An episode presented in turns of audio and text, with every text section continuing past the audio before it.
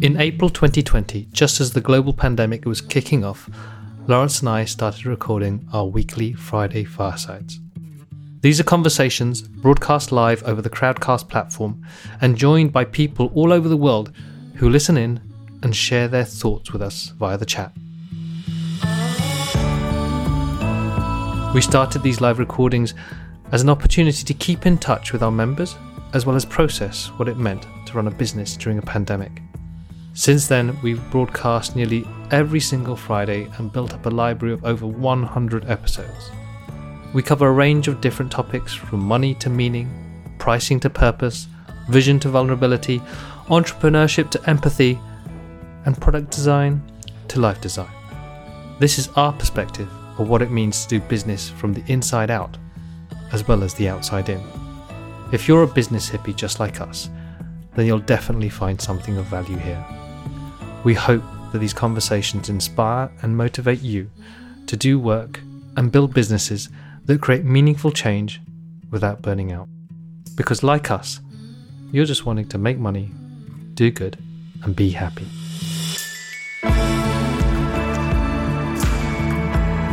What we usually start with is, is for people who, who are just generally happy startup fans and they just like to tune in on the Friday fireside.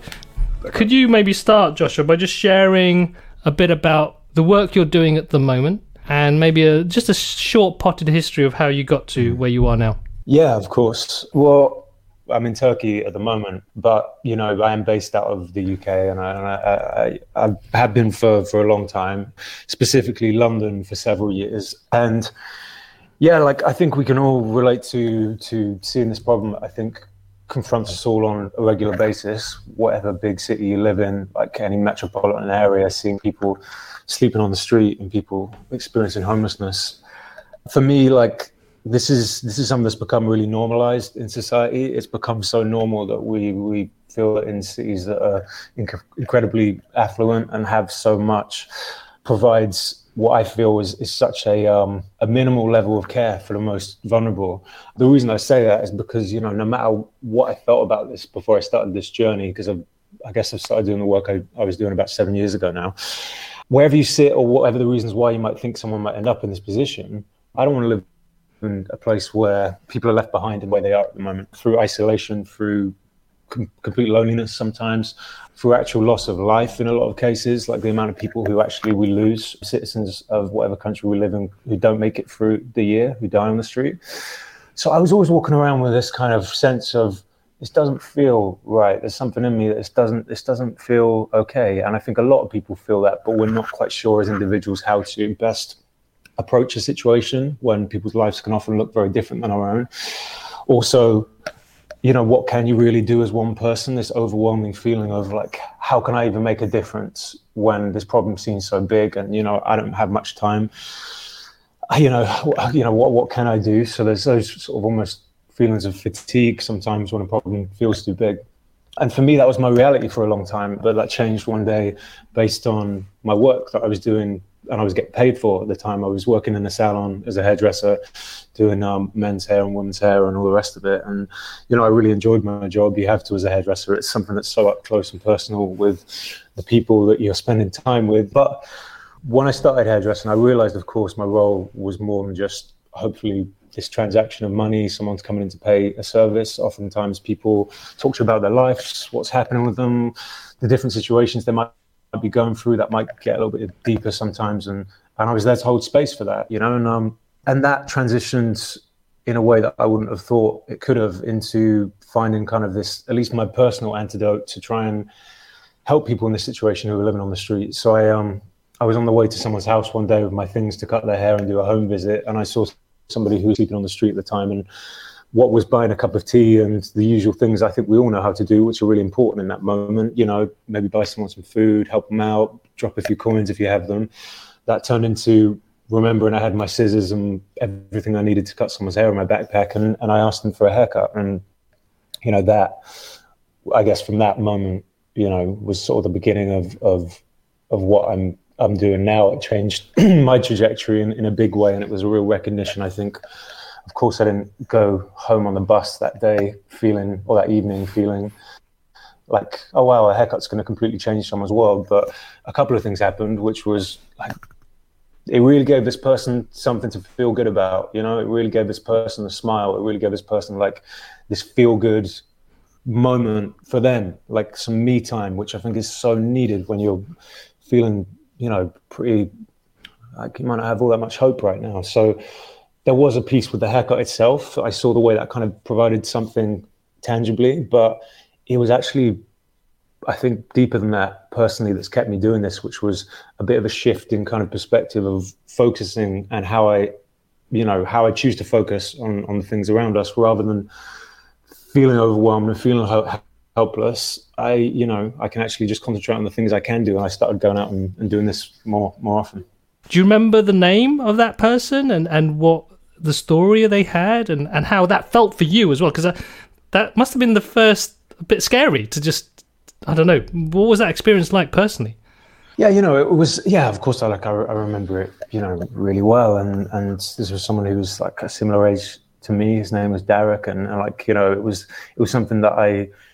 Oftentimes, we we when we think about speaking to another person, we're so self-aware. You know, we're so we're so self-aware as far as how how you know we are with the person in front of us. Even when we're speaking, I don't know if everybody listening can think about this. How often we're talking to the person in front of us, and we're so aware of what it is we're saying and how we're coming across, and some of that is, of course, linked to our previous experience, our past experience, and and and it it, for me, it happens still to this day, but I'm so much more aware of it now. Uh, when I'm worried about how something's going to be received, and what happened in this first moment was, for some reason that day, I didn't think that internal dialogue didn't really get in the way. I just thought, ah, there's this idea, maybe I could cut your hair, and I asked this person straight away, and they said yes. But if I did probably spend that 10 seconds more thinking, oh, should I ask? No, maybe this isn't really an important. Like, what? He's not going to want his haircut. That's you know, he, needs a roof over his head. He hasn't got any money in his pocket. Of course, this is not like top priority on someone's needs right now. But you know, in a more articulate way, I think I could probably explore that. But maybe it's not for right now. Is is maybe that dialogue usually gets in our own way, and and for some reason that didn't happen for me that day, and I'm really glad because it kind of it got me out of my comfort zone. And yes, this is somebody who who from the outside I could be thinking, oh wow, their their life's completely different. Of course, I can't deny the privilege I have or not recognize that. Like I don't want to diminish that. The fact that I had somewhere to go and sleep that night that makes my world completely different to theirs in all kinds of ways.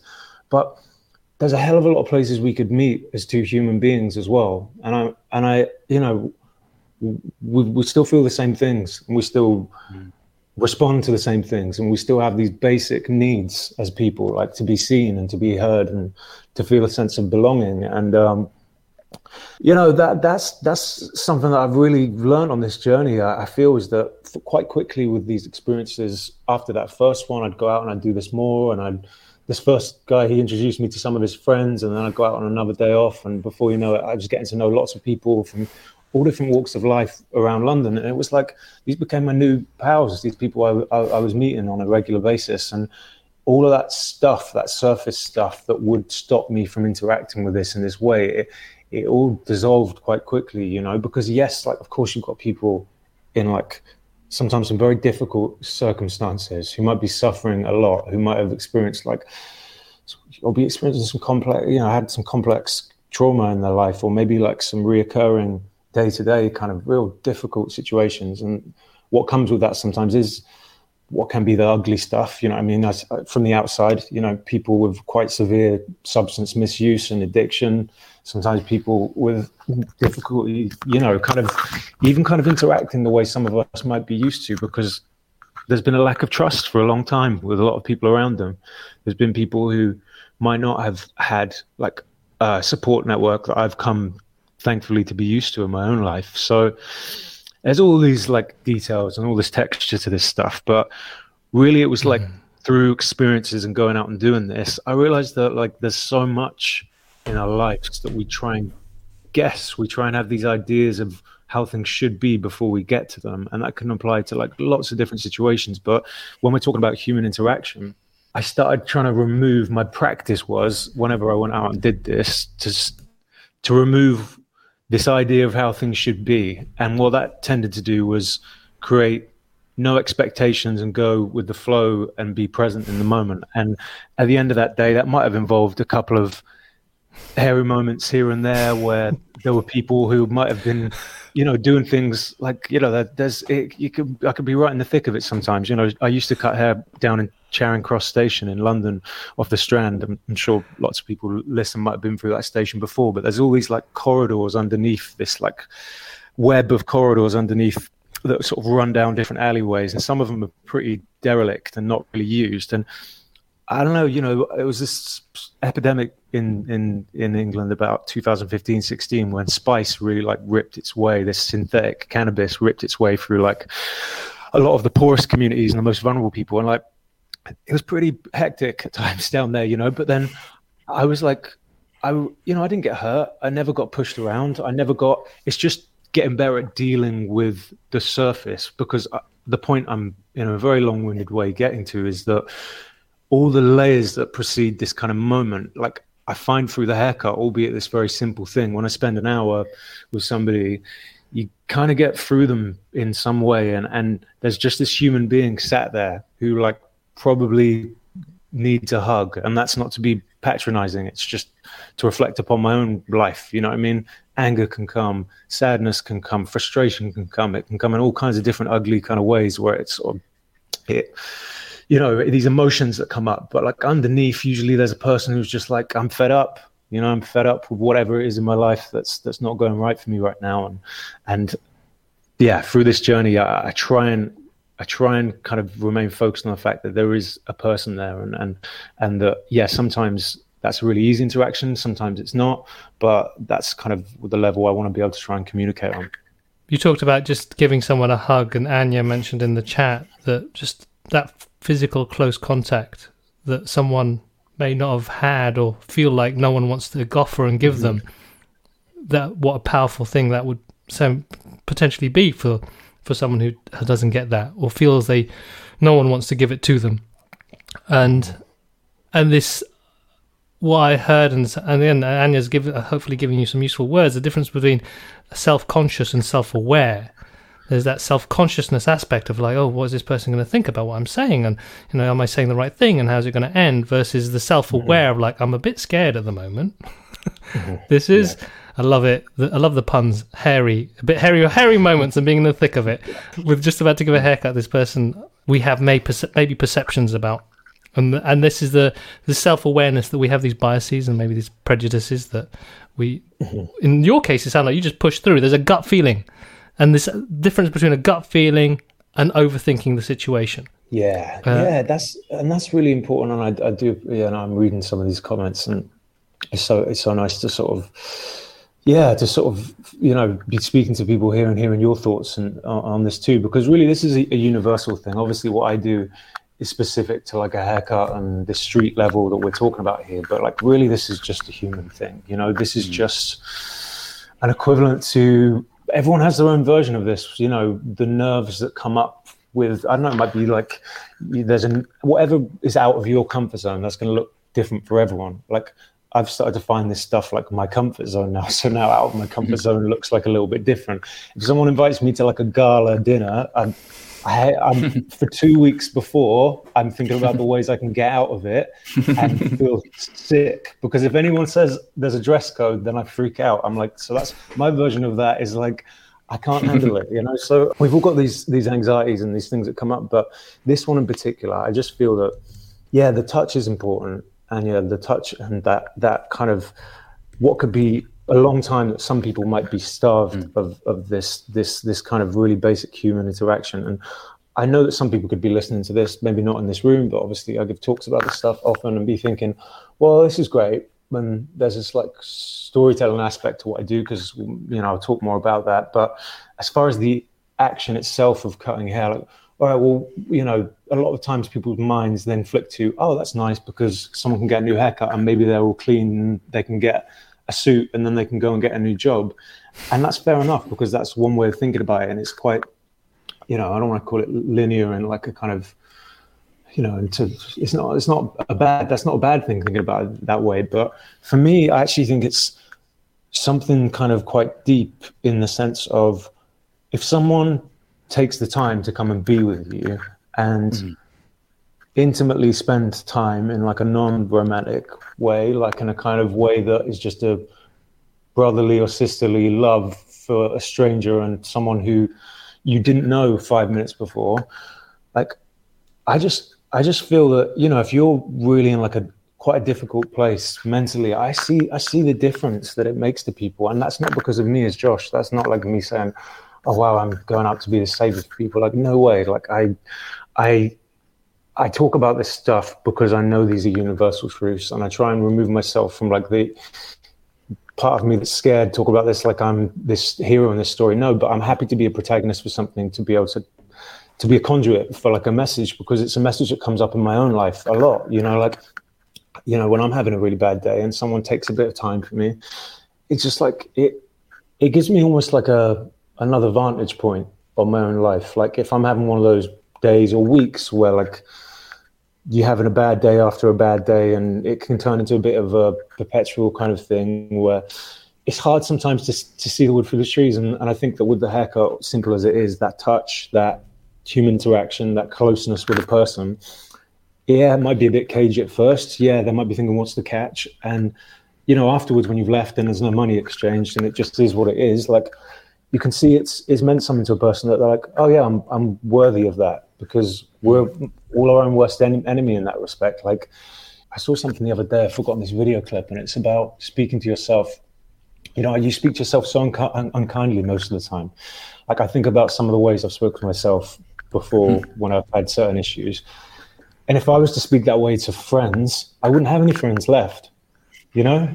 And and I think that that's yeah, that's something that sort of plays out in this haircut. I want to go out and do this. Doesn't matter what country or what what city. Doesn't matter how difficult a situation might be. If I do start the process of cutting hair, and that doesn't always happen, it might just be a chat and someone doesn't want a haircut. But if I do, usually something does happen, quiet or maybe a bit louder, or maybe it's a bit more subtle in some way. But it's just this thing where at least someone knows there's someone who cares about them. There's someone who who who who's who's seen them that day and, and, who's aware of their existence and the fact that they're important enough to, to be given your time. I remember you. Uh, I'm listening to you talk uh, on a previous interview or a conversation. You talked about this idea of having someone in your life that would give you unconditional love, and how when you don't have that, or you've never had that, what that could mean for your own sense of safety, or I don't know. What do you remember saying that and how that played out, or what that meant to you in terms of these interactions that you're having? Well, you know, the thing that I run into a lot, and I think that's it's you know it's hard to unpick sometimes. Is this sort of deserving or undeserving, or worthy or not worthy? And I think that I'm trying to, like, when I can, like, think about you know, it's, it's you, you've got to draw the line somewhere. Like, look, I I know that especially working with addiction a lot, like the hardest mm. thing is when like someone's kept on loving someone for so long, but they're not responding to that for whatever reason. So they've had to let go of them because it mm. hurts too much. And like you wouldn't deny anybody that because you can't, there has to be a line somewhere that is drawn, but that's going to look different with each person. But I think I try and talk about that as far as like right now we live in a time where society's line like don't let that be your line like what that kind of looks like. For me for a long time i was thinking about this stuff. You know i've always considered myself as like a liberal person who wanted to understand people wanted to support people but i think i probably did have a certain opinion about homelessness and what that looks like and maybe some of the choices that people might have made or the things that perpetuate that or maybe the lack of effort to like access the services that exist. But when you get beneath this stuff like the judgment day to day or the kind of like the ways that people wash their hands of a person right now the way that looks like broadly speaking is just like it's so harsh. It does so little to like to to recognize the human condition and like the pain that we all go through. And like how detrimental and psychological like effects that can have when when certain things happen in your life.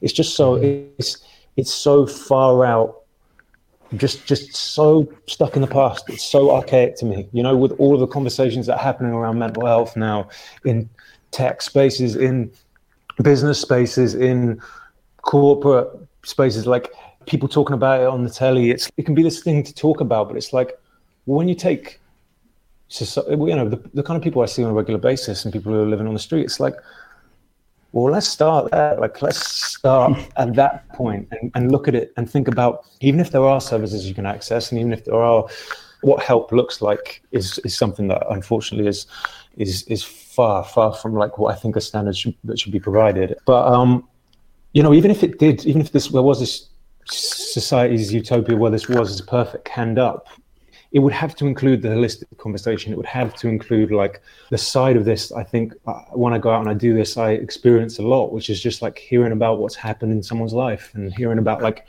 how difficult it can be sometimes when you have a lot of guilt, a lot of shame, maybe a lot of trauma about something to break your own cycle with this stuff and to like feel like you're worthy in some way. So what I was saying about deserving and undeserving, it's just that of course, I understand if somebody is like, look, you're working, you're working hard. You might be feeding, you know, your family, you know, putting food on the table, like caring for you and your family. You might not have much time.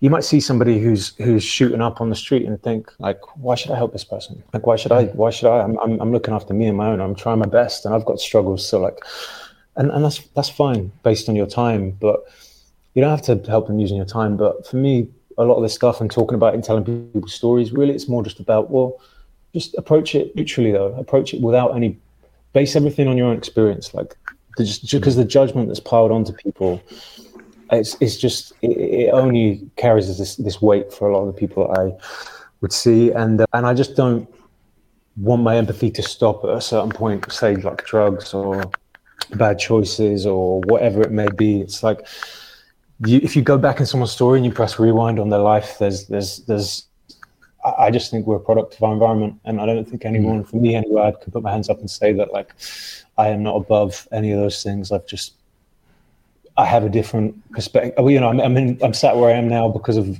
all the things that have got me here in my environment. Mm-hmm. Of course, I try hard and I put a lot of effort in, but I'm not above those things. You know what I mean?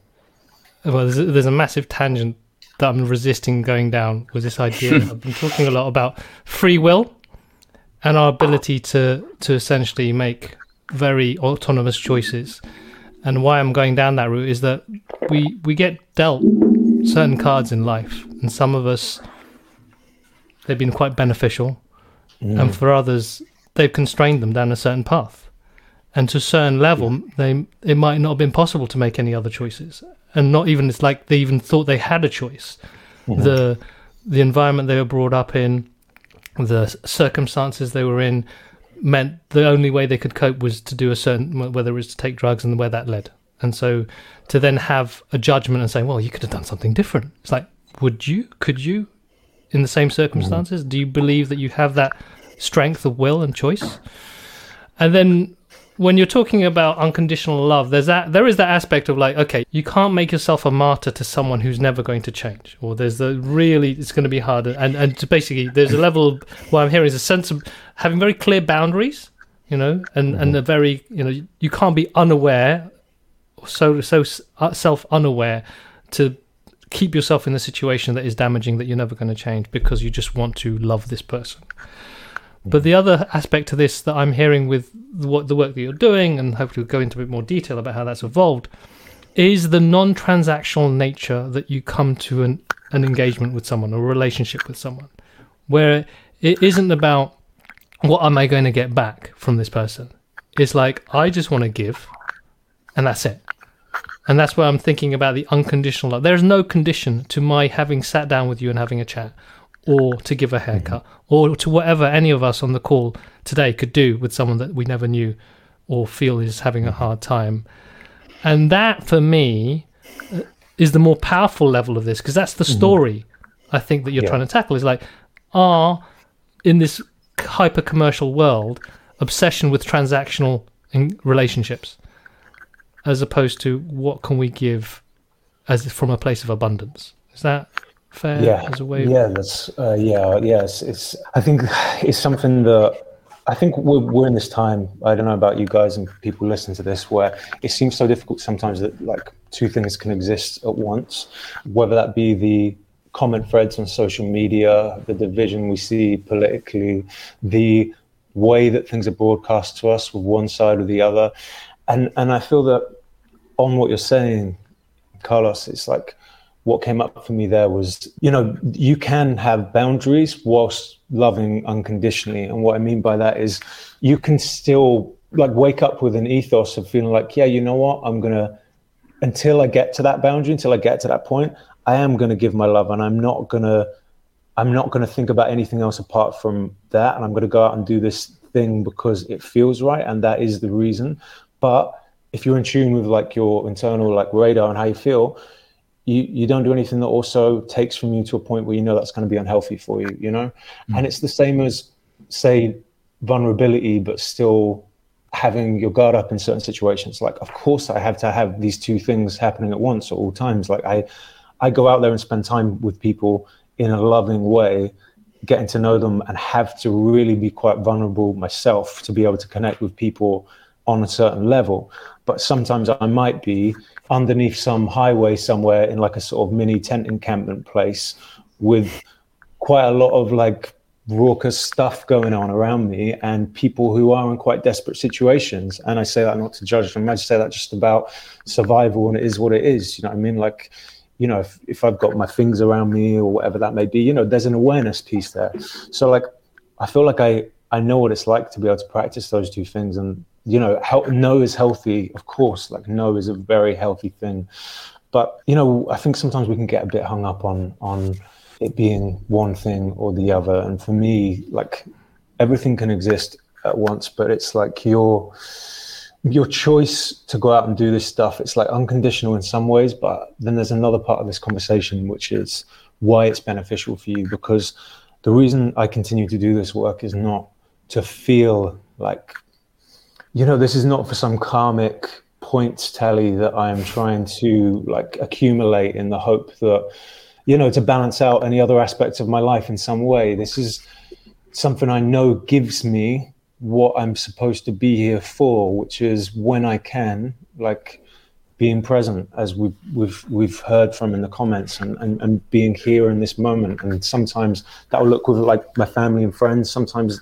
hope you know that will look like people outside that and strangers and and sometimes that will look like how I want to spend my time in other ways in my life. But of course, I get something from that. Of course, it's it's it's not transactional tr- transactional in, in, in money, but it it is a really important thing to to to to touch on because it doesn't matter what scenario you kind of you want to paint as far as what altruism looks like for you or how you want to maybe be of service in some way to your community or participate with like an issue that you feel like you want to change. It's like when it involves people it's really it's really important to recognize actually yeah you, you you do get something out of it. It's about stepping outside of your comfort zone and growing as a person. And and you know there's all you can read all the, the, the books and there's you know all kinds of training courses you can go on but i really do think the the brunt of that for me happens like in real life with with people. Mm. Like you you learn so much about one another by spending time with one another. Of course, that makes sense.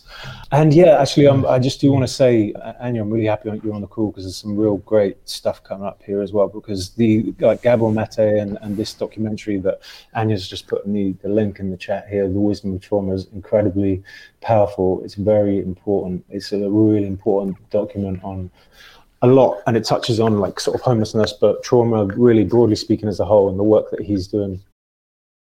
I just wanted to also acknowledge um, Anya's mention of Brené Brown and uh, the research that she did about wholehearted people and uh, how actually stronger boundaries were important, uh, and so relating to this idea of yeah, un- unconditional love, but also holding the strong boundaries and knowing when to yes, yeah, when to I think not pour from an as if you're pouring from an endless and then empty cup. And Laurence also mentioned Adam Grant's work about give and take.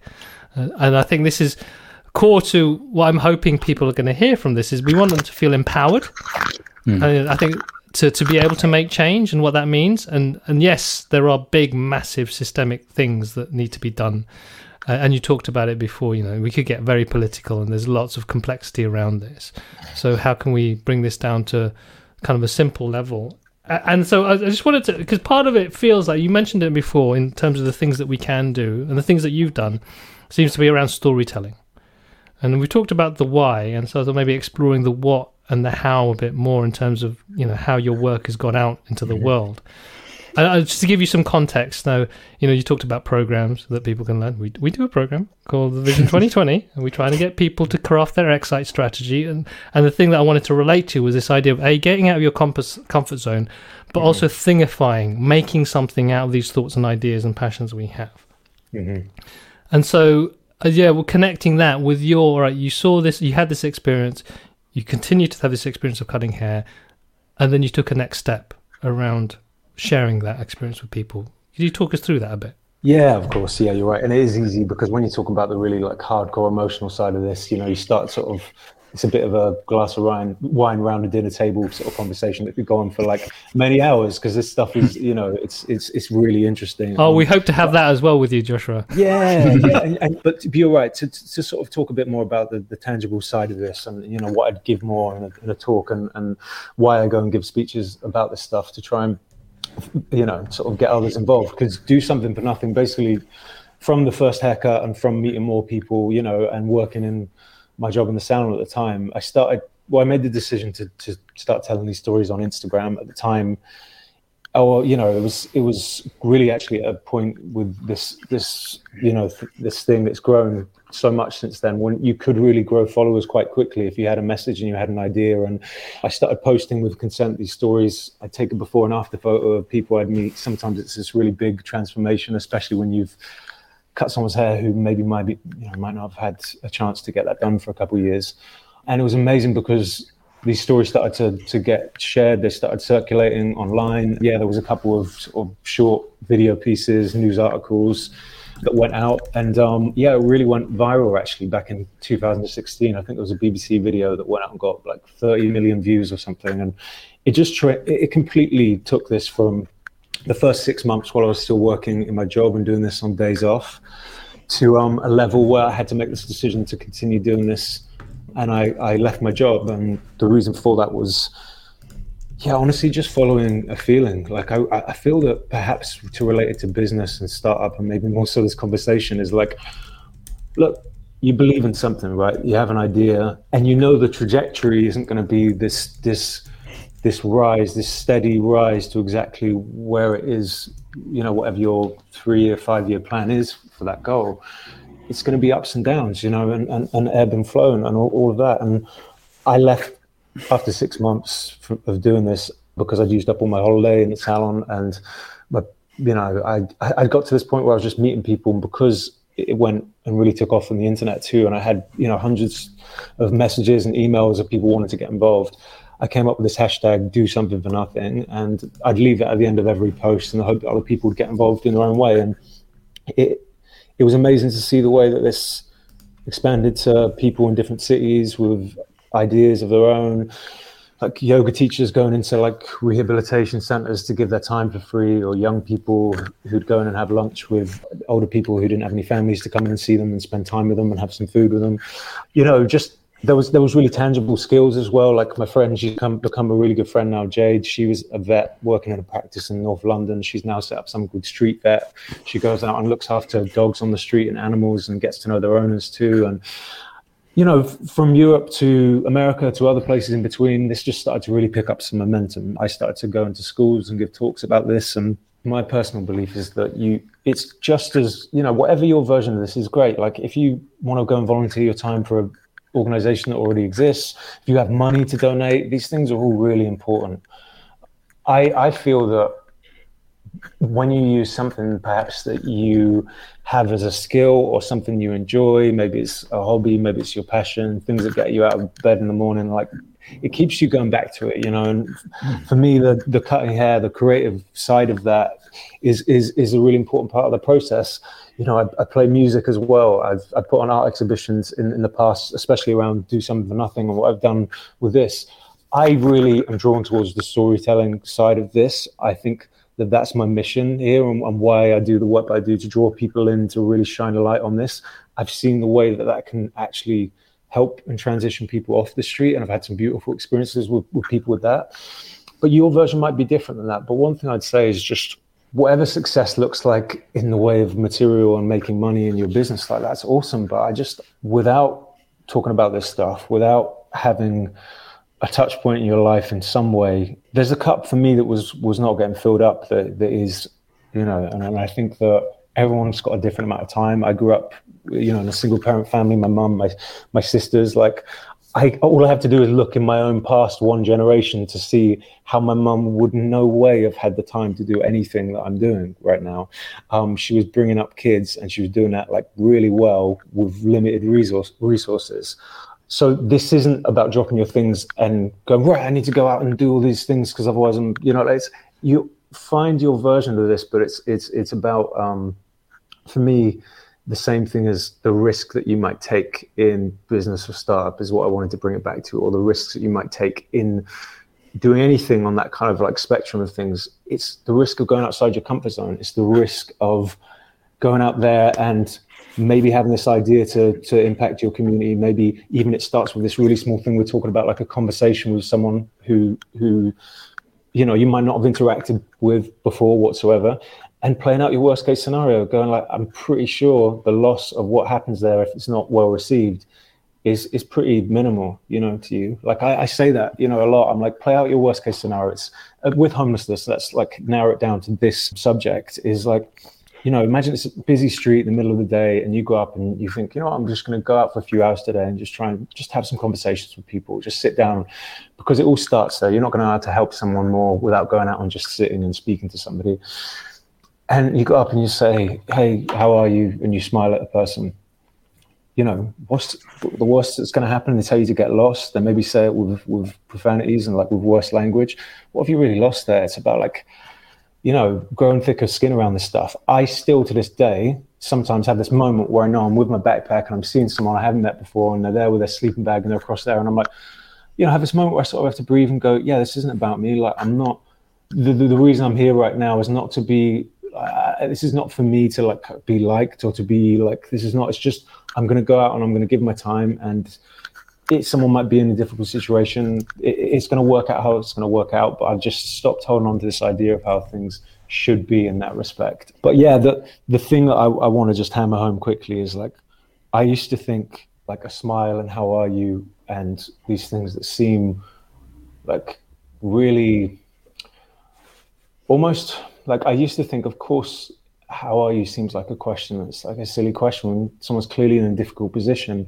Like if I go and just smile and give eye contact to someone, are they going to ask me for something? I can't give them all everything they need in their life right now. So like I best not really interact with them. And it's actually so fundamentally important and should not be ignored. Not not only because that being seen in that way when you're in a difficult spot is like actually means a lot to that person. But I also believe it's the beginning of whatever you want that to look like to be able to to to make an impact in whatever issue you can. It's like it starts with a conversation. It starts with listening. It starts with going out and if you want to make a difference to whatever it is like in this world, you got to you got to go out and like listen, and uh, yeah, and base it on some experience. And uh, yeah, yeah, that's kind of like a message mm. I think. I like that message in mm. terms of yeah. There's so many things there on one level, there's this idea of I'm going bringing it back to boundaries. To make eye contact, let's say you're making eye contact with a homeless person, saying hi, how are you, and they asked you, "Can I have some money?" To be able to say, "Sorry, mate, I'm not going to give you any money. Sorry, friend, but I want to talk to you," and to do that with strength and and conviction rather than apology or then suddenly feeling really uncomfortable. That's what came up for me, and then it is kind of this stepping out of this comfort zone and not knowing what's going to happen next. Not holding on to this expectation that's all going to be rosy and suddenly I'm just going to be like Joshua and I'm going to change someone's life by this conversation. So actually, it might go a bit wrong, but then it might go really right. We have no idea. Mm-hmm. But unless yeah. we try, we'll never know. Yeah, you've got to enjoy the not being right so far. I mean, my relationships just changed so much with the the stuff that's not supposed to be right. I sort of relish those moments sometimes. If it gets a bit heated and a bit mental, I'm like, cool, like bring it on as long as no one's hurt. Like, you know, it's all just it, it can all just be so. You know, your relationship can be just not as as heavy as it has to be. I think you just got to get better at sitting with some of the suffering in life. I think I've tried to do some work and I'm still doing work to, to get better at that. Like if I'm sat with somebody and, you know, they've run out of places in their body to like put this needle and they're like basically ill and they're in this really awful situation. I've got this choice to like care away from it and go, oh my God, my heart goes out to you. My heart goes out to you. And I, I, I, and I just feel so terrible and so awful. Or I just sit with it. I just sit with it and go, okay, like this is where you're at right now. This is where we are at right now. What's going on? And, you know, almost trying to find the hum, the, the lightheartedness within that. That's really something that's important because I don't go out heart out all the time because it's like, people already know shit's real for them right now. You know, I mean, they don't need me gushing my, oh my God, I'm so sorry. Oh, you're, oh, all the pity and all that emotion. Like, we don't want that. We want someone come along and going, yeah, my life is completely different than yours. Like, I may not understand how it is, but I'm going to try and just sit and just be with this and just spend a bit of time, maybe walk a couple steps on that kind of path of empathy here.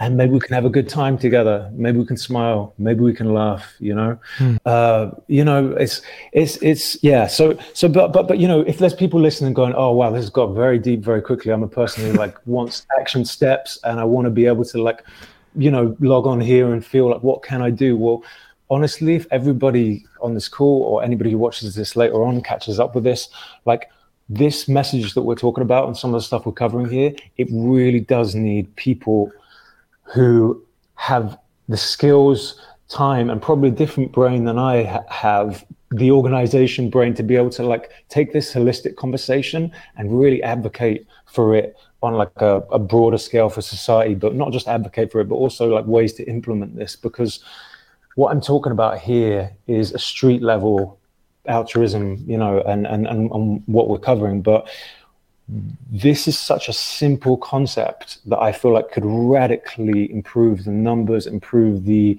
the chances of people being able to step forward in a more positive direction with their life. Like at the moment, the hostel system, the way it looks for people in this situation, is so isolating. There's usually not a common area to commune and to kind of be together, and and there's reduced funding in kind of the mental health side of this. It's being cut massively. So, like, whether it's art, whether it's music, whether it's therapy of any kind, whether it's having a buddy to just talk to, as you do when you go through certain programs like NA or AA or whatever it may be. But it's like this for me is like the missing piece to the puzzle because it's yes, it's systemic and it's housing and affordable housing, and yes, it's all of the the things that we need to as a collective kind of raise people's level of care up. But I feel like this stuff is is is so crucial to to giving people the best chance, uh, like happiness, at least a chance at like happiness that they deserve, at least a pursuit for that, you know. So. I, I often wonder with this work that I'm doing now what it will look like in three to five years' time because I, I feel like I am on a bit of a transitional moment. I wrote the book last year. I continue mm. to do this work and tell stories, but I think I'm gearing towards trying to take this stuff and actually trying to roundtable a bit more to be able to yeah, implement it more in the systems that are already in place, like the really simple things, the kind of mm. feel good things, a level to, to, to help people, you know, feel better and feel more dignified and, and yeah, just give people a better, better chance. I think I just wanted to t- just close off on that. This, this idea of like where you've come to, and it feels like through the power of storytelling, through the power of creating something that people can connect with, but also something physical that they can actually read and go through. And I just wanted to pass on to Laurence a bit here around, you know, our experience of storytelling and our experience of actually making, because it's also about making things people can can relate to and look and experience. Well, it's a skill in itself, isn't it? You talk about hairdressing as a skill, but I think storytelling is a skill that I'm sure you got better at over the years. But yeah, that's the thing that shone through for me when I came in touch with your work and the book is just how well told those stories are, how simple the mission is in some ways. Like you said, it's such a simple idea that is universal in its simplicity, I think. But but yeah, the one thing we find, like Carlos said, is lots of people we meet have these ideas but don't action on them. But yeah, lots of people just struggle with that self doubt or struggle with the next step in terms of what platform do I use or you know use words? Use videos? It's just that inertia that kicks in. I think it's always a struggle. But I think I get the sense with Joshua, it's more about when he switches off the overthinking part of his brain, he's able to just go into what's the easiest thing, what's the next thing. So using Instagram, using that as a way to tell stories. Yeah, yeah, and I think that that is a really good way to also like you know round up too. Is like I can sit here now and I can think back to like many different countries I've traveled to, organizations, grassroots organizations I've worked with in like a bunch of different cities. I've been introduced to amazing people, groups of people who are advocating for all kinds of issues, like, you know, the stories, the people I've met, like, I can think about that body of work, as you said, and, and now a book, especially for someone who, you know, failed their GCSEs at high school. Um, and it's impossible to start any journey knowing exactly what's going to happen with those with those particular moments. And, and, and uh, I just think it's about building, like you said, it's about building. Like it's, it's, it's I, I, I keep this kind of ethos, and, and I have done from the beginning, which is like, it's sort of like a daily thing, really. And some sometimes i am not so good at it, and I always think I can do better the next day. But just trying to walk out into the world how I wish to see it, you know, like how try my best to each day just try and find a source to go back to, and and then as you said, it's less obsessed with exactly what I'm doing and and and and you know what that's going to look like. But yeah, now I sit here because of that, and and and good things happen, and and and and and it draws you into people who feel the same. So, yeah, mm. planning this stuff, especially basically in summary, like planning this stuff, like the altruistic conversation, the human connection, all that stuff. It's not really like projecting figures and and uh, you know what impact you're going to create. I'm not a charity or not for profit. Like I don't do that stuff. I just I try and go out with my best foot forward and and yeah, connect with other people who feel the same. And and mm. and I think that's a, a, good way to start. You know, baby steps. It's incremental, isn't it? You've got to just build on, build on that, build on this feeling. You know, more so. Yeah, we definitely advocate what we call the emergent strategy hashtag winging it. But um, being present, I think there's a com- what I'm hearing is a, there's a combination of being present in the moment, but also being true to what what's driving you and that and that, that self awareness that you talked at the beginning.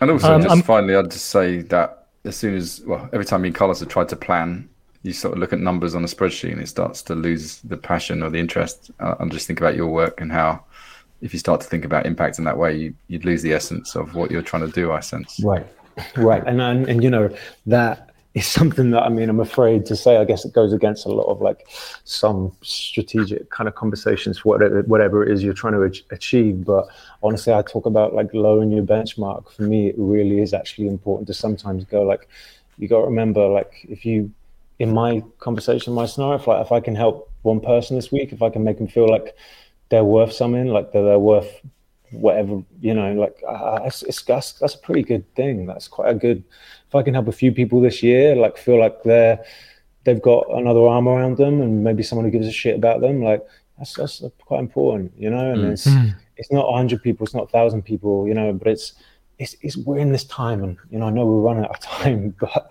we're in this time right now where like god we're we do this terrible thing as human beings of feeling like we are responsible and we can do more than we actually can. Like mm. we're just a person with these immediate people around us. Like it's so hard, so so hard on ourselves. We're so hard, and it's because we're constantly bombarded with information. But it's like, yes, be informed. Yes, be aware. Yes, read and do the research, and and and and knowledge really is power in that respect. But I'm talking about lowering your benchmark as far as like mm. you're just this person, and like you know, you know that that, that that's like your your goal could just be helping out one person over the next few months, and that's going to mean a lot to them. Thank you, Joshua. Ah, oh, well, so much there, and hopefully, mm. so we hope everyone who's listening or who will listen to this will get some sense of inspiration and, and energy and, and empowerment. One thing I was, yeah, you can see in the chat already that ripple effect of helping that one person inspires so many others to go do something a little better every day. Well, thank you to everyone listening. Thank you to you guys as well. Like, you know, being truly vulnerable here, I guess my, my fingers thinking like, bloody hell, I know I can go off on a million different things. I'm the opposite of a person who's like, here's exactly what he do. One, two, three. Here's your thing. Here's how you do it. I'm just like, no, that ain't me. I just talk a lot, and I hope some of that was useful. Love you lots. Absolutely. I'm Those sure the best was. You're in the right place. The people in our community, people who follow what we do, the, this is the kind of stuff that they love, and this is that human level of of understanding impact. So we really appreciate it. I mean, Really grateful. Yeah, really appreciate you having me. Thanks for thanks for this chat. It's been great. Thanks to everyone listening. Before we leave, is there anything that you'd like to point people to specifically? We've shared the book, but is there anything that's going on soon that you'd like to bring people's attention to? Yeah. Okay. Yeah. So uh, yeah, as far as the shameless plug part of it, I would follow that up and back it up with the book. You can get it like anywhere. You just Google "do something for nothing" because that's a really Yeah, good way share to to sort of highlight the stories. But then shameless ask is if that's part of this. Maybe we just added that on. Is is look, I always give talks about this stuff, and I do that in like education and schools and different things. And um, yeah, if you have any contacts there, always just give us a shout. If you think, you know, I I, I love going and, and talking about this stuff. So if that's something you want to know more about, then yeah, I think that's it. Just get in touch. Thank you for listening to this episode of the Happy Entrepreneur Podcast. To hear more inspiring conversations like this, follow us on Spotify and Apple Podcasts. Just search for The Happy Entrepreneur. In March, we'll be launching Tribe 7 of our Vision 2020 program.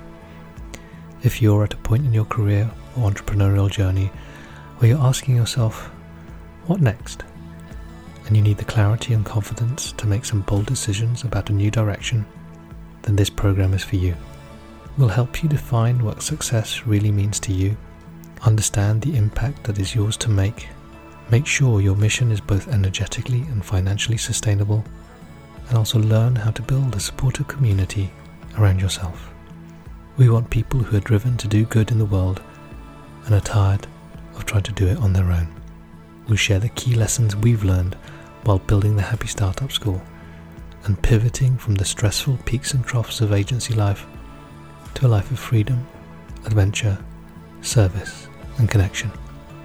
We value learning, play, and friendship, and we'd like to help you discover the values and the work that align more to who you are. Don't struggle alone, and don't get sidetracked by other people's measures of success. Discover for yourself what it means to create effortless impact. To apply for the next tribe, go to vision.happystartups.co. We look forward to hearing from you.